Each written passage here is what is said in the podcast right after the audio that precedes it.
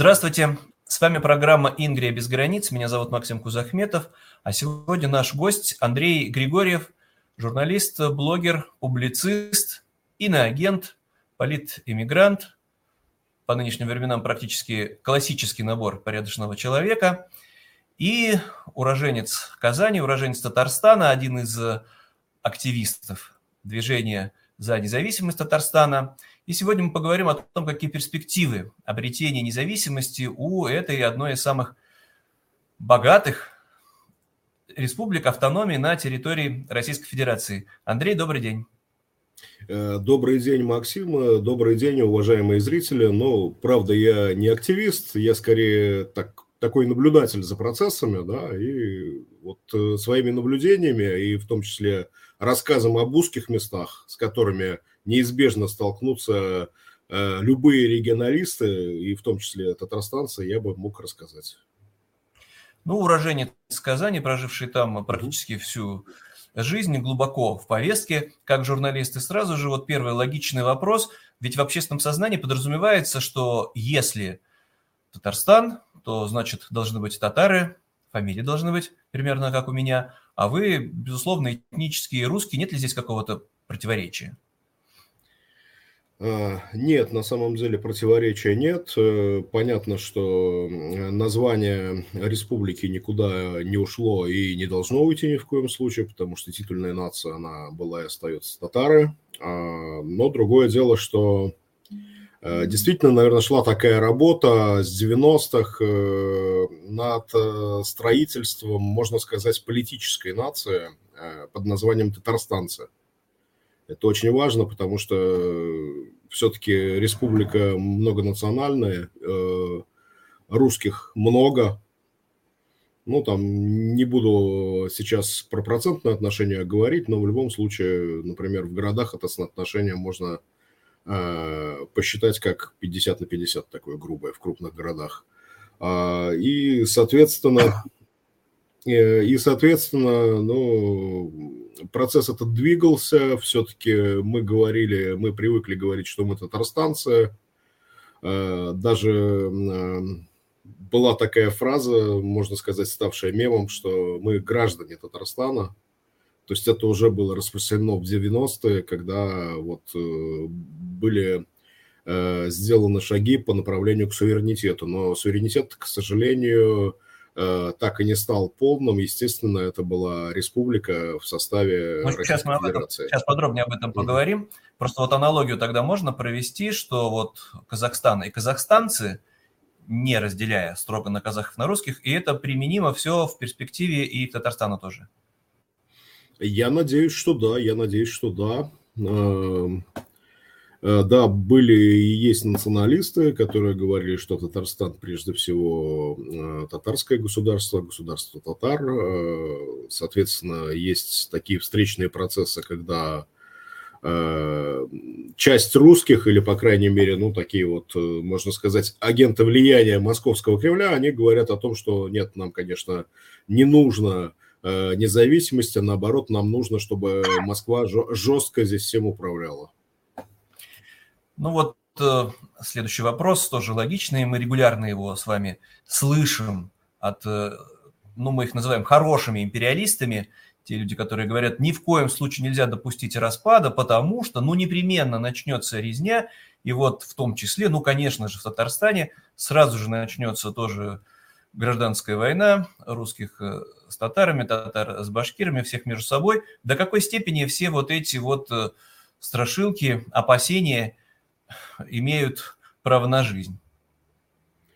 Но смотри, безусловно, есть бытовой национализм, это отрицать бесполезно. Без, безусловно, были какие-то перегибы в среде чиновников, вот особенно в 90-е годы, да, когда э, такой национализм татарский был, можно сказать, достаточно воинственным, но и в 90-е годы, даже на самом пике, к крови, какими-то, каким, Э, какой-то такой вражде, которая бы вылилась вот, ну, в ощутимые такие негативные процессы, как, например, э, на Кавказе, на Балканах, это не произошло. А почему это должно произойти, э, так скажем, при распаде России, о котором сейчас все чаще говорится, совершенно непонятно. Нет, я это тоже считаю, что если бы вдруг был этот потенциал, как э, во всем нам знакомом Нагорном Карабахе, так это полыхнуло бы еще до распада Советского Союза, потому что все вот эти межэтнические столкновения, они начались-то вообще-то до 91 года, там, где, наверное, только это и могло случиться. И далеко не везде. То есть Советский Союз распался в целом достаточно бескровно. Но тогда вот тоже следующий логичный вопрос, который постоянно упоминается. Ну как вот Татарстан сможет э, жить независимо? У него же выхода к морю нет. Тоже популярная, да, такая история с, из школьных учебников. При этом непонятно, как живет Швейцария или Чехия или Австрия. Ну вот э, Татарстан, основа его экономического благополучия, чего уж скрывать, ресурсы энергетические, нефть в том числе. Почему-то подразумевается, что если Татарстан станет независимым, то э, будет такая блокада, торговать будет невозможно. Что на это можно ответить?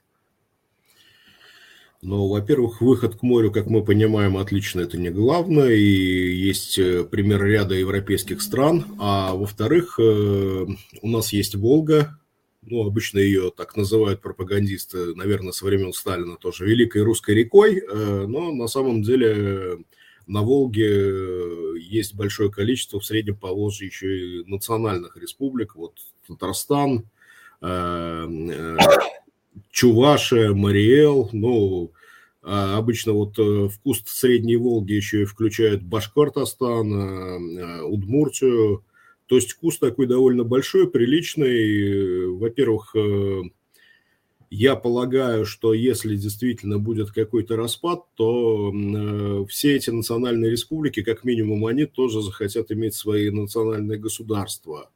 И в перспективе, собственно, мы получим картину, когда, например, с помощью Башкортостана, если будет дружба между двумя этими республиками, а сейчас, к сожалению, все-таки Кремль пытается раскачивать там национальную повесточку и стравливать. Ничего серьезного тоже, но вот э, а такие э, какие-то подковерные войны, медиа-войны, они периодически вспыхивают между Татарстаном и Башкортостаном. Ну так вот, если, значит, соединить эти две республики, мы уже увидим там, ну, собственно, э, Оренбург, э, Урал и практически там до Казахстана рукой подать.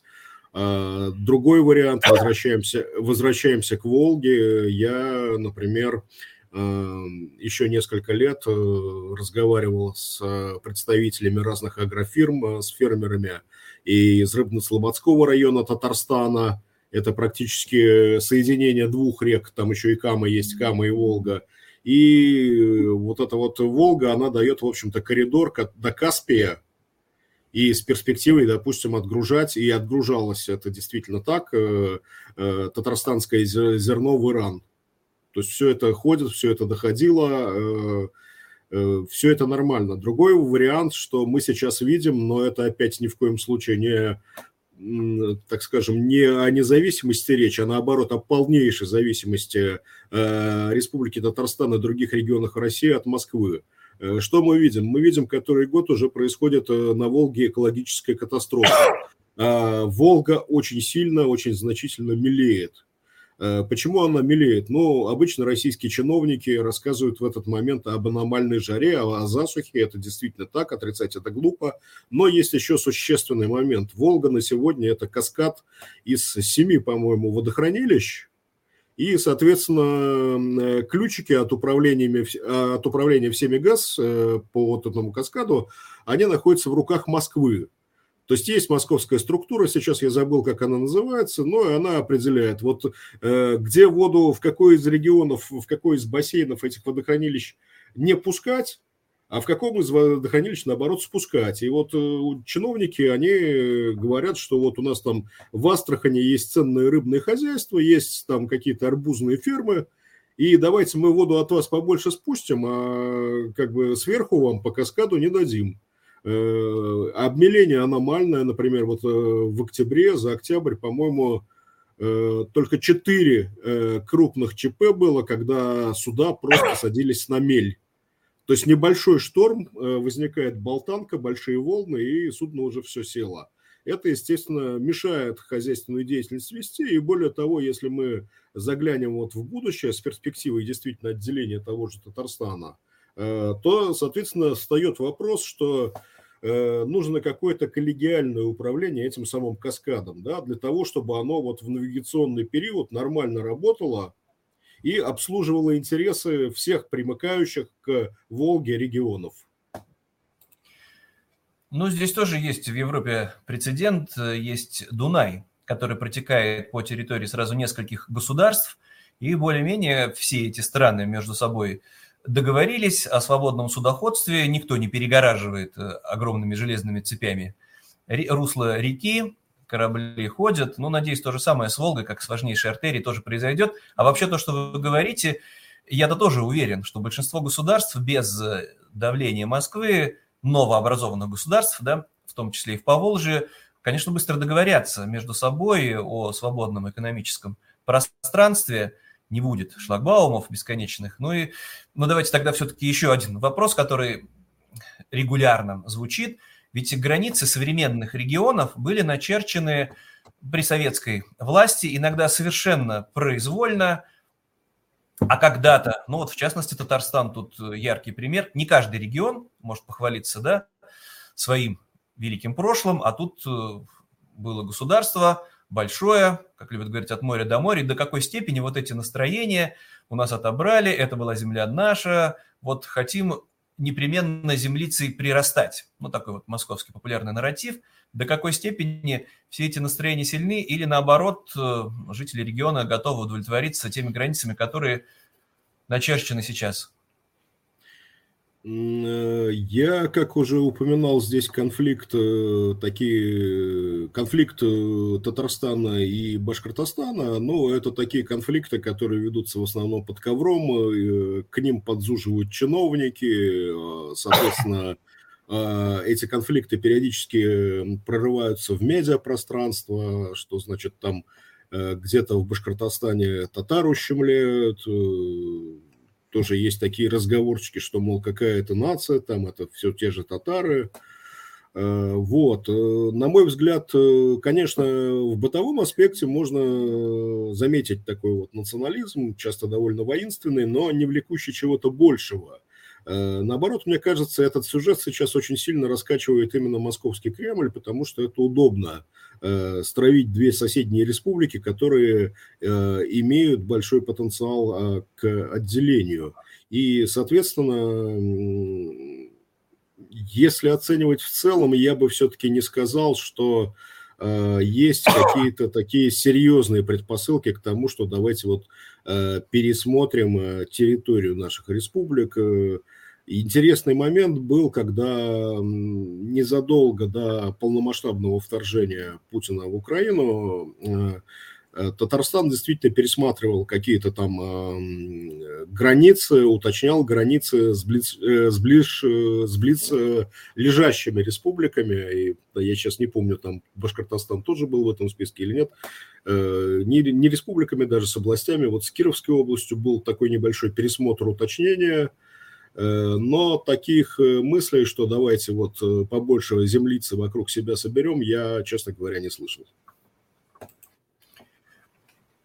Да это все история, конечно, московицкая, что весь э, смысл существования только чтобы больше землицы становилось, а уровень жизни никакой роли не играет. Но давайте тогда вот вернемся немного назад, потому что я-то вот хорошо помню, это начало 90-х годов, так называемый парад суверенитетов, распад э, Советского Союза и недораспад, получается, Российской Федерации. Ну, был у нас пример с Чечней, когда ее просто силы завоевали, заново, а Татарстан был в авангарде тех регионов, которые настойчиво и принимали декларации о суверенитете, объявляли, декларировали и предпринимали реальные шаги, в частности, как э, в Уральской республике, и тем не менее этого не произошло. И здесь вот э, есть убедительное объяснение, опять-таки, у московских экспертов, что а на самом деле, ну тогда руководил регионом Шаймиев – что, а он и не собирался провозглашать никакую независимость, он просто на этом спекулировал,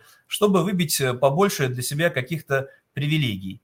А независимость никому особенно была и не нужна, все понимали, что это тупиковый путь, что хорошо вместе. До какой степени справедливы вот такие утверждения?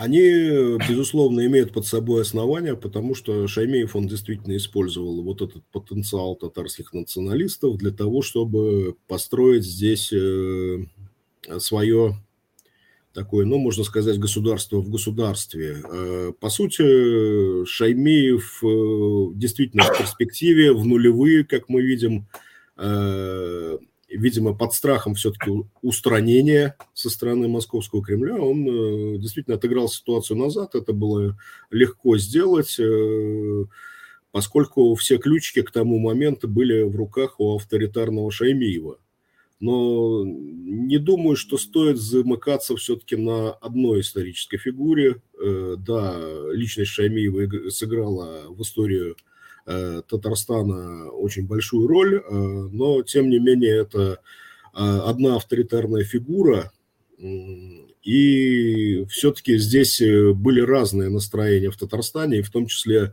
было сильно желание такой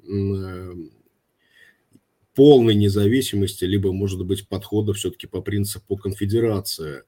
А, а что сделал Шаймиев? Он действительно, да, использовал э, в конце 80-х, в начале 90-х э, э, такие сепаратные, можно сказать, сепаратистские настроения для того, чтобы укрепить свою власть.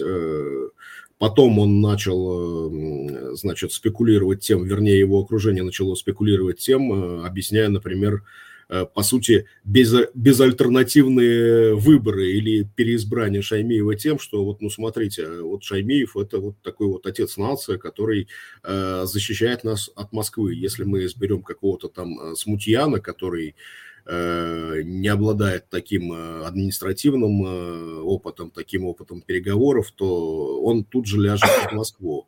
На самом деле мы наблюдали другие процессы, что Шаймиев как-то когда только запахло жареным, э, когда понятно стало, что вот эта вот сильная рука, которую в Москве привели к власти, она всерьез и надолго, Шамеев э, стал успешно торговаться и сдавать позицию одну, одну за другой, но, соответственно, он сперва выторговал для своих сыновей, э, такую хорошую деляночку, они к тому времени, по-моему, уже стали долларовыми миллионерами, если нет, то сумели это наверстать за нулевые годы, и дальше началось последовательно, началась последовательная сдача, э, ну, завоевание суверенитета. Ну, то есть мы помним, что в нулевые годы была и налоговая схема пересмотрена, естественно, в пользу Москвы, когда регионы стали зависимыми от Москвы. Естественно, Москва все нулевые очень щедро задабривала Татарстан прежде всего, э, потому что это можно было продемонстрировать как хороший пример. Вот смотрите, они о суверенитете мечтали в 90-е годы, а вот сейчас э, мы им очень много денежек даем, они всякие федеральные программы здесь в жизнь воплощают как пилотные регионы, вот они успешно развиваются. На самом деле, единственный урок, э, который из этого можно извлечь, э, из всех этих амбиций Шаймиева, он только один. Нельзя сосредотачивать всю полноту власти в, один, в одних руках. Э, то есть нормально, гармоничное, независимое государство нельзя построить полностью на амбициях какого-то одного человека. Нельзя все замыкать на нем. Нужно было все-таки Э, наверное, более жестко и Демшизе в начале 90-х это отыграть, и э, татарским националистам, но вот у них, к сожалению, коалиции не получилось. Я так полагаю, что их даже рассорили совершенно сознательно. И если бы действительно было какое-то коллегиальное управление, ну, соответственно, э, губернаторскую фронту Путину не удалось бы подавить настолько легко. И, возможно, это бы были совсем другие торги в нулевые. Это, кстати, любопытный пример, потому что э, Путин-то реально боялся. Попробуй там подвинь Шаймиева или Рахимова в Башкирии, Башкортостане, или Росселя на Урале, или Лужкова в той же самой Москве, всех вот этих вот феодалов, потому что тут же выйдут на улицы сотни тысяч людей. Путин же дал это задание провести эксперимент Медведеву уже после 2008 года, уволить всех этих надоевших всем феодалов, и ничего страшного не произошло. Но здесь, опять-таки, Москва-то сделала вывод, что все боятся, все можно делать безнаказанно, а, скорее всего, вот как и вы справедливо упоминаете, просто эти люди уже давно не пользовались авторитетом в своем, получается, регионе, надоели именно своими бесконечными коррупционными скандалами, ну, поведение, вот именно тут феодал очень хорошо подходит – вот я все это видел именно в Поволжских республиках, ну, печально все это выглядело, когда, ну, как сказать, лизоблюдство, да, что ли, вот вокруг главы республики, в СМИ какое-то удивительное. А на самом деле все это, получается, было искусственно, и если изменится ситуация, будет, как вы говорите, наверное, неправильно, да, чтобы вокруг одного лидера все сплотились, вокруг идеи, и это будет вокруг республика, идеи, да. то все да, пойдет по другому пути. Правильно я понимаю? Да, конечно, потому что в начале, в конце 80-х, в начале 90-х такая идея, несомненно, была. Понятно, что там были и чисто экономические интересы, вот этот вот знаменитый девиз «хватит кормить Москву», да, и все-таки не будем, не будем забывать, что год взятия Казани, 1552 год, это Э, почему он еще сквозь века воспринимается татарами до сих пор как такая большая трагедия, а все очень просто, потому что это была еще утрата государственности. То есть э, в тот год, по сути, татары лишились своего государства. А, и, соответственно, эта идея действительно была намного, очень мощная, но вот, э, как показала практика, Шаймиев и другие, так скажем, феодалы, которые его окружали, тот же Рахимов, они в своих республиках начали строить, ну вот Шаймиев, такую ТССР 2.0. Это стало понятно. Разумеется, когда все вернулось к административно-командному управлению, когда активы стали сосредотачиваться в одних руках, разумеется, энтузиазма у людей поубавилось. Э, была, кстати, такая фронта в случае с, самим Шаймиевым, э, так называемый э, бунт глав это когда главы районов Татарстана, они в, 90, в конце 90-х, в 98 году, они попытались э, все-таки э, Шаймиева как-то ввести в некие рамки и сказать, что, ну, вообще-то давайте как-то решения все э, коллегиально принимать, а не так, как у Шаймиева это было популярно. Он, например, при реализации какого-то проекта просто тыкал пальцем в карту или понравившийся ему эскиз и говорил вот так сделать вот здесь. Соответственно, люди пытались вернуться к этой коллегиальности, но э, бунт глав был э, подавлен достаточно жестко, не жестоко, к счастью, но э, все получили по шапке, там вот того же Алтенбаева, например, мэра Челнов его куда-то там Совет Федерации, кажется, сослали после этого. Ну, в общем, все э, люди пропали из э, политической повестки, а, соответственно, как мы понимаем, это тоже поубавило энтузиазму. Все э, ниточки, они полностью уже были собраны в руках у Шаймиева. И, соответственно, да, действительно, это воспринималось так, что зачем мы будем защищать э, завоевание суверенитета, когда, по сути, это идет о завоеваниях э, семьи Шаймиева. Ну, очень знакомая история по многим регионам, во главе которых находится ставленник Москвы, пусть даже выходец из э, местных, но фактически представляющий полностью интересы Москвы или интерес самого себя.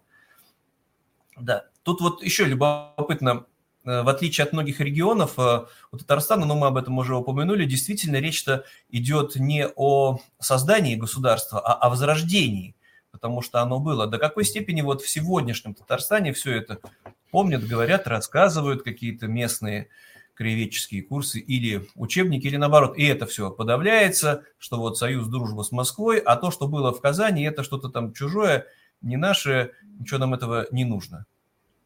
Но был э, и есть такая, ну, была такая и есть э, дата памятная Хатер-Кане. Это вот день памяти как раз э, по случаю завоевания Москвы. Или, как любят более нейтрально говорить российская пропаганда, взятие Москвы. Да?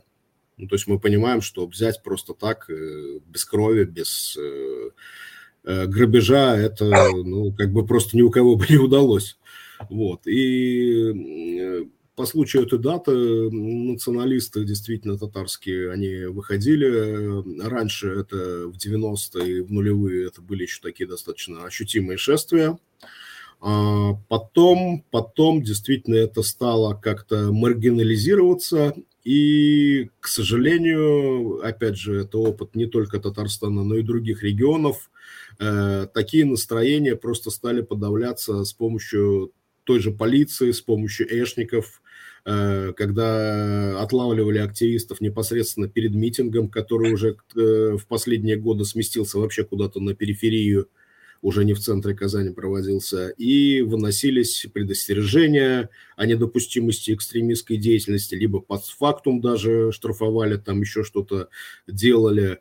А, естественно, молодежь э, уже как-то она стала страницей этого, э, этой даты, э, уже людей приходило достаточно меньше и меньше, ну, оставались только такие аксакалы, бабаи, круг их тоже уменьшался, потому что, очевидно, не все люди выдерживали давление. И движение это, оно на сегодня маргинализировано, к сожалению. Вот. А вместе с тем еще и пропаганда с помощью вот таких э, ресурсов, сосредоточенных в руках у татарстанского руководства, э, как холдинга Татмедиа, вполне официально принадлежащего татарстанскому руководству, так и опосредованно каких-то ресурсов, она пропаганда это развернула такую деятельность, что, мол, кто старое помянет, тому глаз вон, зачем вам это вспоминать, зачем вам э, каждый раз э, муссировать, бередить вот это вот историческое прошлое, не надо не надо. Э, притом э, вот эта пропаганда, она массированно лилась э, и льется во все уши, а, как мы понимаем, у сторонников иной точки зрения сейчас уже нет возможности выступить публично через какие-то крупные ресурсы, потому что за это можно еще и статейку схлопотать. Ну, понятно, эта ситуация, опять-таки, типична для большинства регионов. Касается не только деятельности, направленной на провозглашение независимости или суверенитет, а вообще все, что не нравится власти, с ней не согласовано, считается преступлением. Да, печальная реальность. Но вот э, в этой связи еще тоже вот э, любопытная ситуация непосредственно с Татарстаном. В разных регионах есть активисты, выступающие за независимость, а у Татарстана есть даже правительство в изгнании. До какой степени эта структура – ну, хотя бы просто известно внутри Татарстана, ее лидеры, могут ли они влиять на что-то сейчас? Но правительство, а... именно еще раз повторимся, да, конечно, оно условное, правительство независимого Татарстана. Понятно, что можно функционировать только в эмиграции, но тем не менее это реальные люди, которые регулярно выступают, записывают свои программы. Слышат ли их голос внутри Татарстана? Э, я думаю, слышат, но другое дело, что, как я уже упоминал, э, вот э, те ветераны движения, которые этим занимались еще в 90-е, они, во-первых, сейчас в значительном меньшинстве и сильно маргинализированы. Соответственно, вот это вот правительство в изгнании, да, к нему прислушиваются, но именно по старой памяти и те, кто давно в повестке, кто вплотную интересуются этой темой. А вот насчет широкого влияния их на аудиторию в современных условиях, я, честно говоря, э, сомневаюсь. Э, хорошо, что они эту тему не забывают, но я бы, честно говоря, уже на их месте подумал бы, ну, может быть, какому-то э, более молодому поколению, что ли, передать вот эту эстафетную палочку.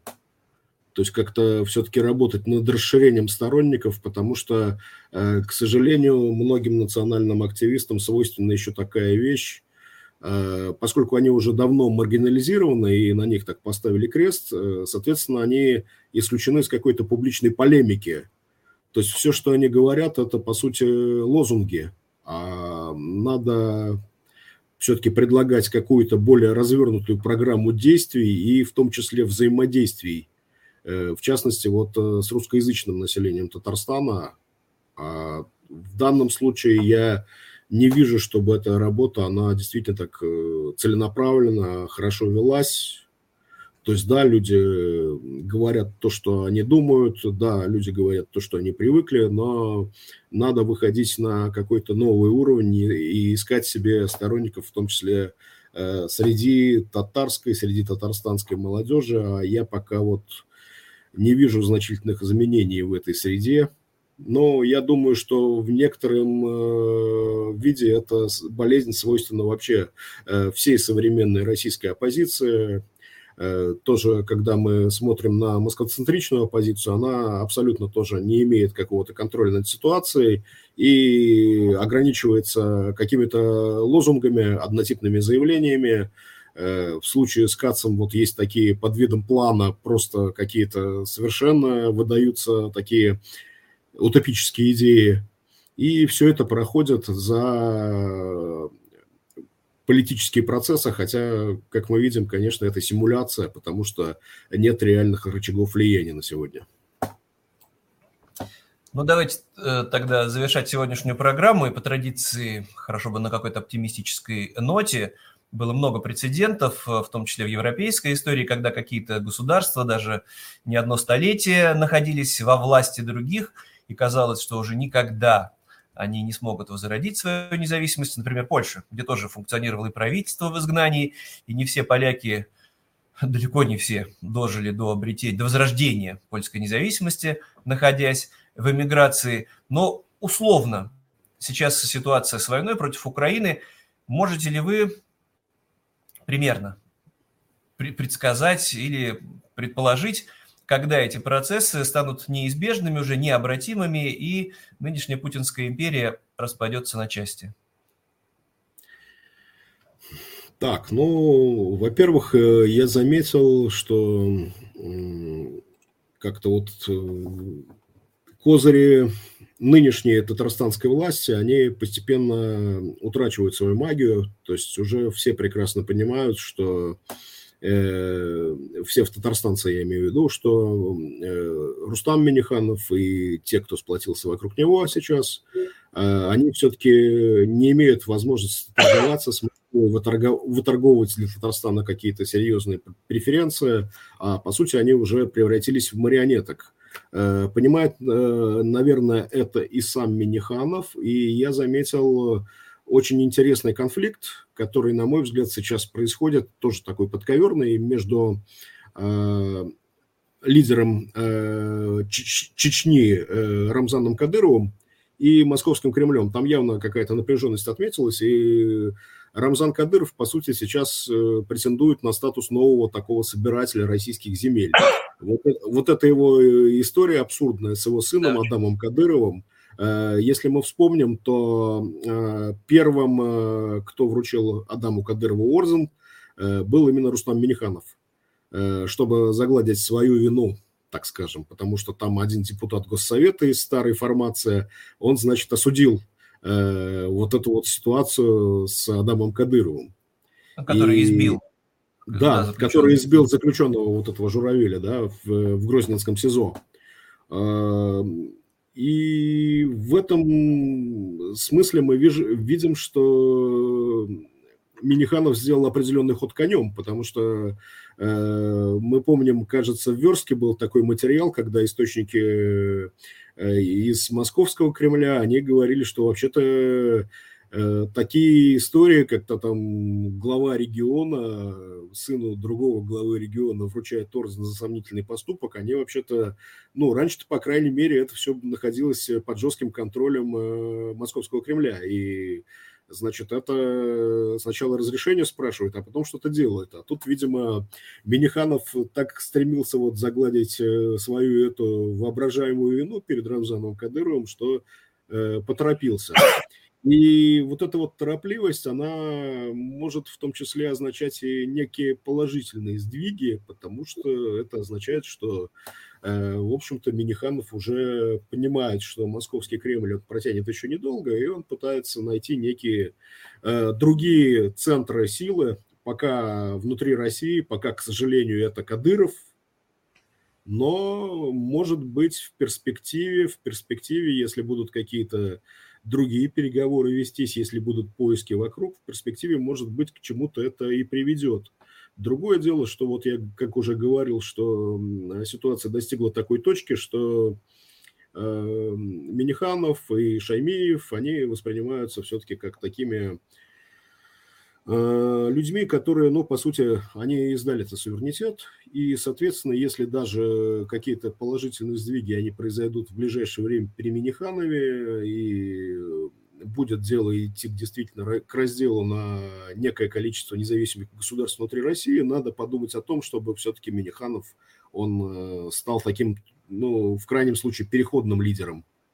А дальше надо уже думать о каком-то все-таки э, демократическом э, правительстве, демократической коалиции внутри Татарстана, Э, я на самом деле, вот если говорить о каких-то позитивных моментах еще, э, я просто последние несколько лет, пока жил в Татарстане, в Казани, э, ходил на акции в поддержку татарского языка.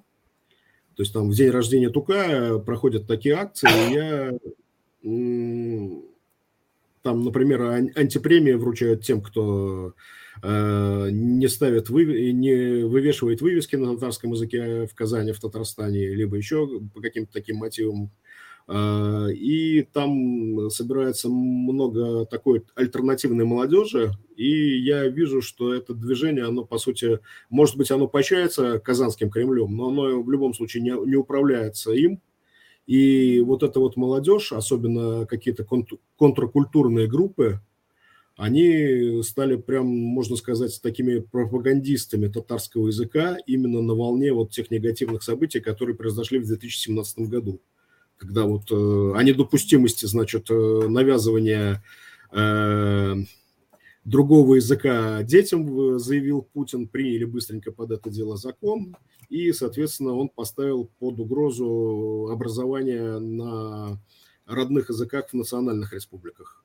То есть, когда, по сути, пропагандировалось, что русский язык – это один-единственный, э, то есть, вот э, как раз э, я вижу много современной молодежи в том же Татарстане, и схожие процессы я наблюдал еще, например, в Удмуртии, они выступили именно вот как главные пропагандисты своего языка, они там э, металл, рок, рэп, они исполняют именно на языках своих национальных республик, на татарском, на удмуртском, и это движение набирает силу, то есть есть определенная уже контркультурная среда, которая достаточно привлекательна для молодежи, и, может быть, вот это будет таким положительным извинением, когда молодежь, она действительно пойдет дальше и уже начнет больше интересоваться политикой, и выдвигать какие-то политические требования, а не только э, в рамках культуры протеста. Ну, с этого, в принципе, все и начиналось когда-то. И в Российской империи за право говорить, за право публиковать книги на своем родном языке, а потом государства обретали в том числе и независимость, государства, у которых даже ее как будто бы никогда и не было, как, например, Латвия. Ну, давайте тогда на этом завершать сегодняшнюю программу, чтобы этот распад России произошел бескровно, как можно скорее, и в новой реальности независимые государства могли заниматься, конечно, благосостоянием, ростом уровня жизни своих граждан, а не вести безумные империалистические войны. Еще раз напомню, с нами был Андрей Григорьев, уроженец Казани, уроженец Татарстана, журналист, блогер, публицист, иноагент и политэмигрант – Андрей, большое спасибо. До свидания. Спасибо, Максим. До свидания. До встречи в следующем выпуске.